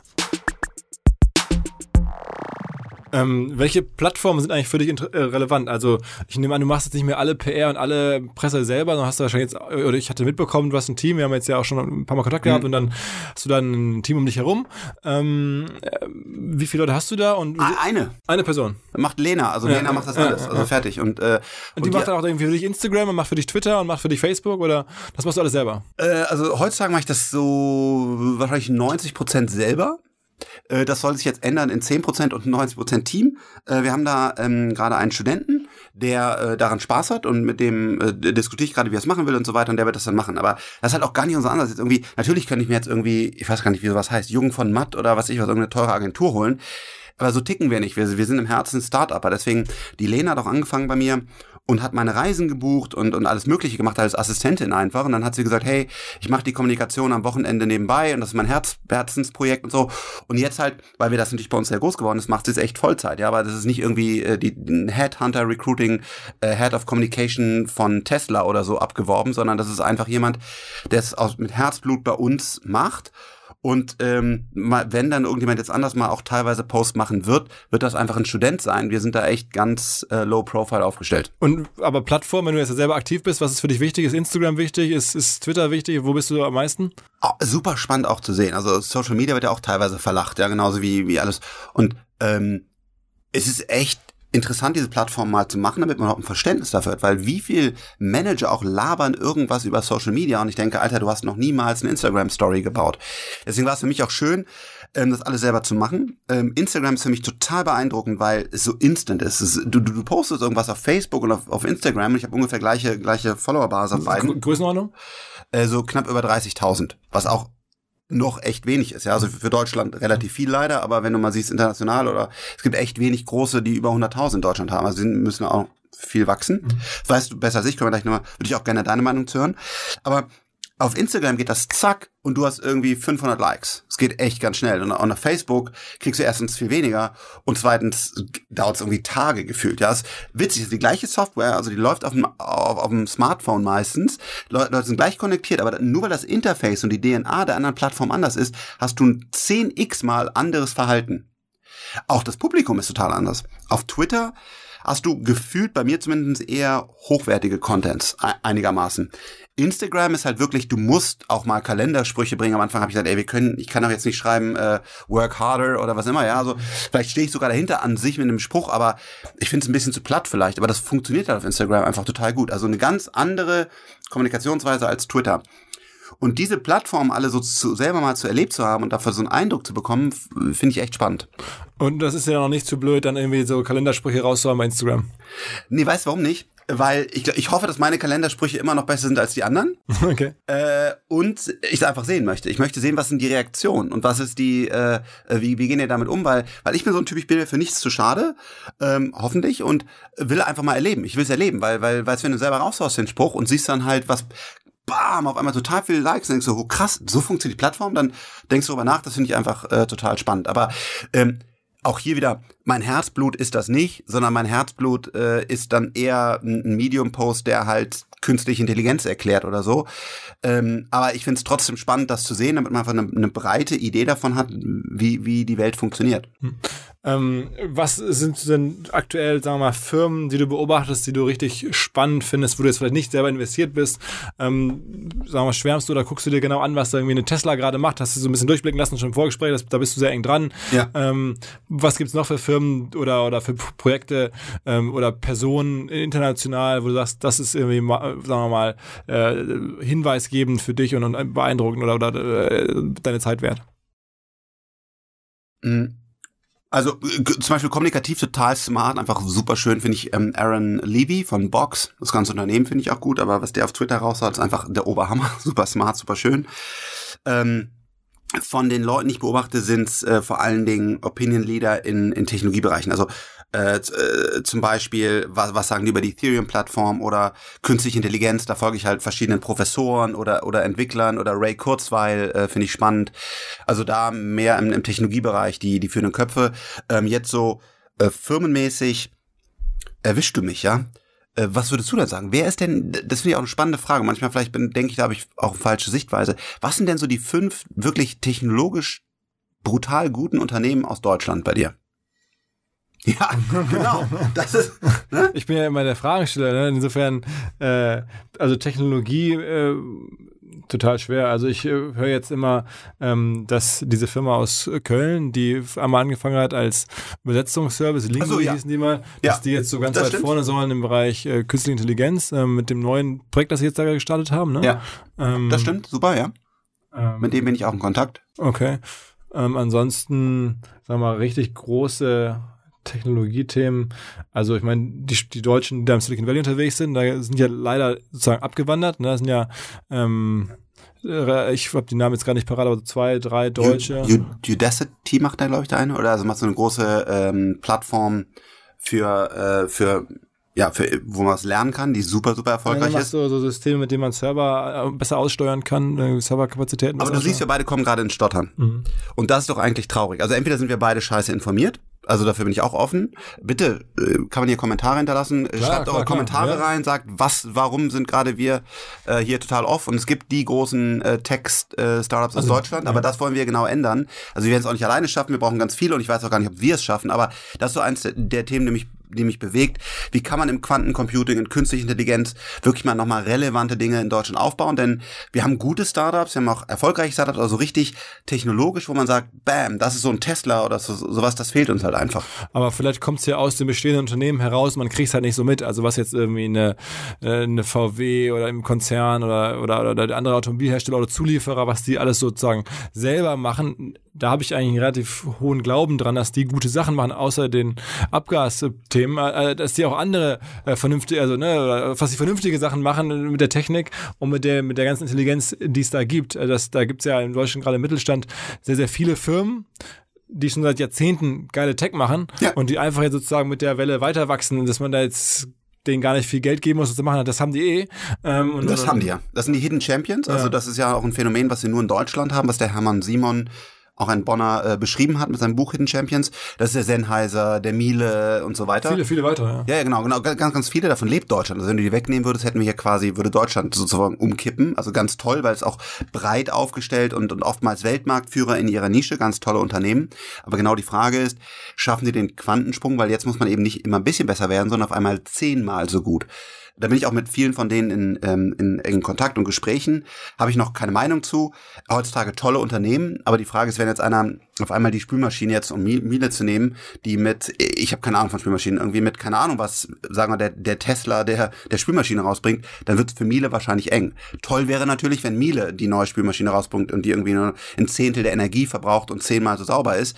Ähm, diese, diese Projekte habe ich da so auch noch nicht gesehen. Ähm, diese, die versuchen das und machen da auch viel, aber so diese richtig brutalen Durchbruch, ähm, hoffentlich äh, gelingt ihn einer der deutschen Hidden Champions. Ähm, mit welchem deiner, deiner Löwen-Kollegen verstehst du dich am besten? Ich meine, der, der Kollege Maschmeyer, das wäre so jemand, der sitzt jetzt da in der Show neben dir, der könnte doch er eigentlich. nicht neben mir. Ah, okay. Also, aber er sitzt ähm, in derselben Reihe. In derselben Reihe, genau. Ähm, aber er könnte ja jetzt gerade mit großem Geld investieren, was du so ein bisschen auch gefordert hast. Der, der hat ja nun wirklich sehr viel verdient. Ja. Ähm, tauscht ihr euch da auch aus und habt so ein bisschen eine, eine, eine Freundschaft da oder, oder mit wem bist du da enger und wem bist du weiter weg? Ähm, also äh, Carsten ist ja vom, vom Grunde her kein Techniker, ne? Also er ist ja jetzt nicht so der, der Vertriebler. Ja. ja, genau, ist ja kein Technik-Buddy. Äh, von daher, also das, das, das ist eher äh, zum Beispiel Niklas Senström mit seinem Atomico Fund, wo ich sagen würde, das ist, das ist sehr, sehr viel Kapital und der tickt auch geeky, der, der versteht auch die ganze Technik. Mit dem bist du eng?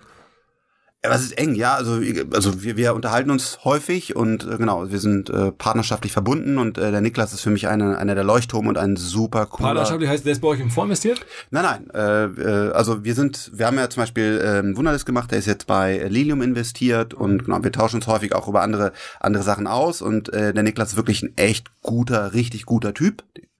Und, äh, und der kommt halt auch aus der Technik. Von den Löwen her, mit wem ich mich da am besten einfach auf der menschlichen Ebene verstehe, ist sicherlich die, die Judith Williams. Ähm, das ist eine Amerikanerin, die äh, wirklich so ist, wie sie da am Fernsehen rüberkommt. Das kann man nicht glauben, aber die kann man auch gar nicht ausschalten. Die hat immer diesen Power, hier noch das, noch da, da, da, da, da, da. Also, und auch so, einfach total lieb und nett und einfach eine tolle Frau. Ähm, mit der verstehe ich mich da sicherlich gut. Äh, Ralf Dümmel zum Beispiel, am Anfang habe ich gedacht, äh, was ist das für ein komischer Typ, aber bei dem schätzt zum Beispiel total hart arbeitend, total auf dem Boden geblieben und hat echt einen großen Laden aufgebaut. Aber total andere DNA. Also der macht halt wirklich auch Staubsauger und so, also wo ich denke, kann ich nicht machen, aber echt ein cooler Typ und total Respekt, wie hart er arbeitet und wie gut er arbeitet. Also es gibt da äh, auch mittlerweile Freundschaften, die da entstehen. Ähm, ich habe gehört, irgendwie, der Georg Kofler war ja auch schon mal verschiedentlich ja. als Juror da. Der soll ja gerade in Berlin da eine richtig große Social Media ähm, Company bauen. Ist, verfolgst du das? Nein. okay. Okay, okay. Also ich, ich höre nur, dass er angeblich da oder sein Team äh, verschiedene äh, E-Commerce-Plattformen zusammenkauft, auch aus der zweiten und dritten Reihe und versucht die über Influencer-Marketing äh, wieder neu zu entzünden. Also zweite, dritte Reihe hast du jetzt gesagt? Ja, also nicht Amazon und auch nicht Zalando, ne? Also ja. die, die, die hat er nicht gekauft. Kann er auch wahrscheinlich auch, ne? Also, also insofern. Aber der Georg zum Beispiel hat auch relativ viel Kapital. Ich glaube, der wird oftmals unterschätzt. Das also ich, natürlich das, kein, kein Jeff Bezos oder so, aber der hat schon äh, tiefe Taschen. Klar, aber trotzdem sind die Firmen, denen er da, also meine er kauft Information. Kleine, ja, er kauft kleine auf und will die dann über seine Social Chain Group äh, mit Social äh, Media groß machen, ja. Ah, ah.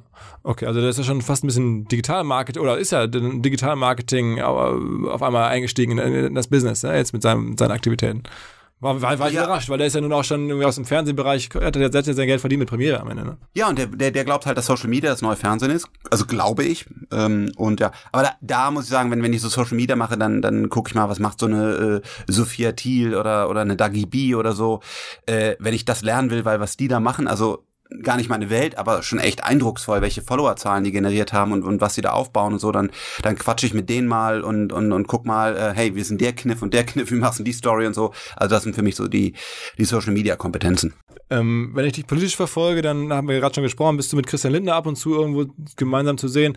Doro Bär, vor kurzem ähm, hattet ihr eine, eine glaube ich, eine Buchpräsentation in Berlin. Ähm, wen von den beiden wählst du denn? Hm. Also Doro Bär kannst ja nicht wählen, weil die ist ja äh, CSU, also aber äh Genau, deswegen kann ich ja dann äh, die FDP wählen. Nein.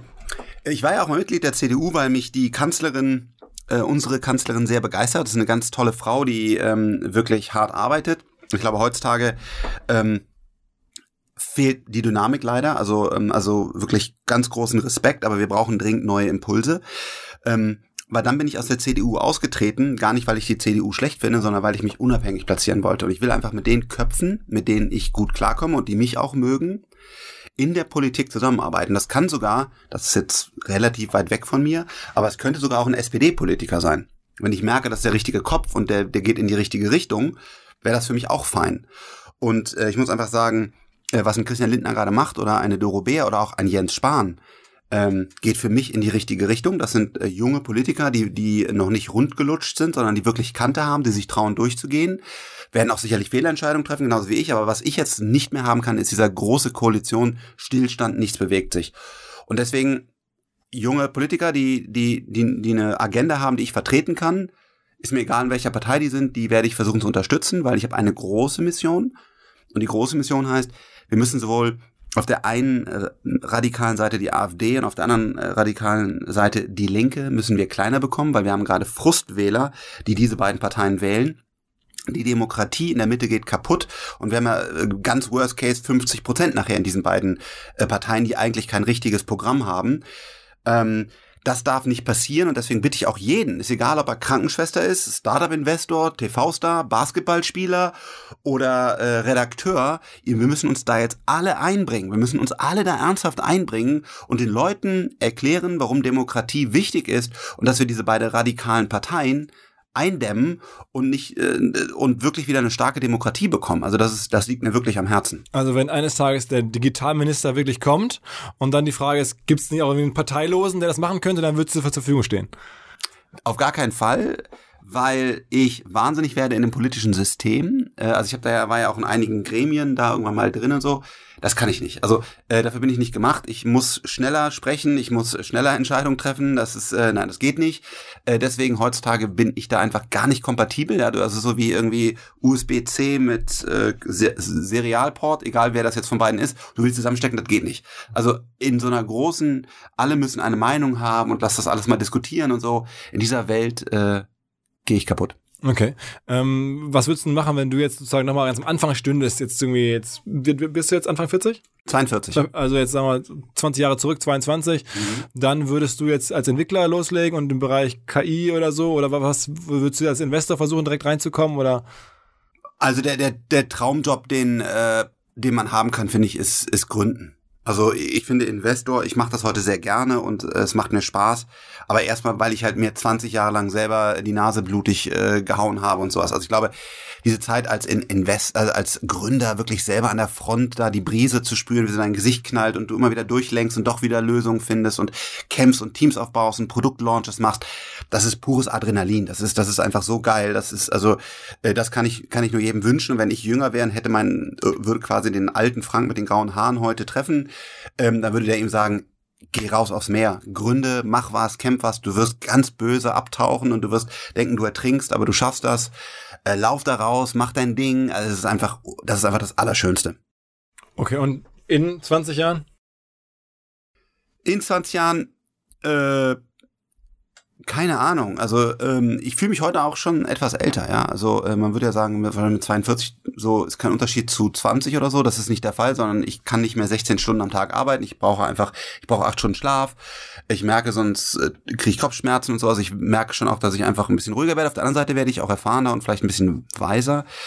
Ähm, 20 Jahre weiter wäre ich also noch, bräuchte ich 10 Stunden Schlaf vielleicht oder neun und wäre noch äh, ein bisschen weiser vielleicht. Ähm, dann eigentlich das, was ich jetzt tue. Äh, investieren, aber dann noch ausgewählter und zum Beispiel keine Fernsehshow mehr, auf gar keinen Fall und kein Food mehr, sondern wirklich nur noch Technologie-Startups sehr strategisch zusammenbringen, damit die, damit die groß werden können und äh, vielleicht Nee, das, das glaube ich, das ist. Und machst du dir Sorgen, also denkst du, dass unsere Welt aktuell besser oder schlechter wird? Wow, das ist eine sehr schwierige Frage. Ähm, auf der einen Seite war unsere Welt noch nie so gut, wie sie heute ist. Ich glaube, das ist Fakt. Also immer, wenn man sich mal die Fakten anguckt zu Straftaten äh, und so weiter, ähm, Reichtum, Bildung und so, dann ist das alles besser geworden. Ähm, auf der anderen Seite war unsere Welt noch nie so bedroht wie jetzt, weil wir aktuell wirklich durch diese, also einerseits Radikalisierung, weil wir vielleicht Leute einfach verlieren, das ist ja kein deutsches Phänomen, also wir haben das ja weltweit, diese Radikalisierung. Ähm, das ist ein Problem. Und auf der anderen Seite kommt irgendwann mal die künstliche Intelligenz. Also ist das jetzt in 10 Jahren, ist das in 15, ist das in 20? das kann ich dir nicht sagen. Aber ähm, dass das kommt und es ist ein Problem und auch das, äh, ein trojanisches Pferd beschreibe ich in meinem Buch, was ich davon halte und was wir, glaube ich, als Menschheit in den nächsten Jahren machen müssen, damit wir nicht in die Radikalisierung laufen und damit wir Antworten auf diese künstliche Intelligenz äh, finden, die da auf uns zukommt. Deswegen, ähm, es ist die beste oder die letzte Erfindung der Menschheit und das wird sich leider erst in den nächsten Jahren, werden wir das sehen. Das kann ich dir nicht sagen. Alles klar. Ähm, eine ganz große Reise durch sozusagen dein Leben, deine Aktivitäten, ein bisschen Marketing, ein bisschen irgendwie Startup, alles was dazugehört. Ähm, ja, vielen, vielen Dank. Ich äh, bin sicher, viele Leute, wir auch, werden weiter beobachten, was du tust. Ähm, drück dir die Daumen für ein glückliches Händchen in der Show, abseits der Show, äh, mit dem Buch und bis bald. Vielen, vielen Dank, dass ich hier sein durfte. Ciao. Ciao, ciao. Bevor ihr abschaltet, unser Legal Update steht vor der Tür und zwar am 8. November hier in Hamburg geht es wieder rund um die rechtlichen und juristischen Leitplanken der Digitalisierung. Da hat sich in den letzten zwölf Monaten sehr viel getan. DSGVO, ähm, bei Amazon passiert vieles, im Influencer-Bereich passiert vieles, es gibt diese ganzen Kryptogeschichten, also ganz viele neue rechtliche Fragestellungen, die sozusagen die Digitalisierung in einem Jahr nach vorne spült.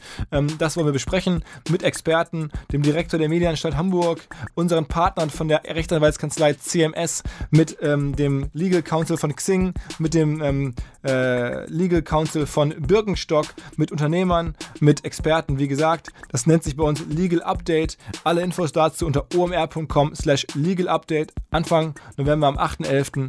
Ähm, hier in Hamburg. Wir würden uns freuen. Ihr seid wahrscheinlich jetzt irgendwie Anwalt oder im rechtlichen Bereich einer großen Marke. Genau dann seid ihr hier richtig.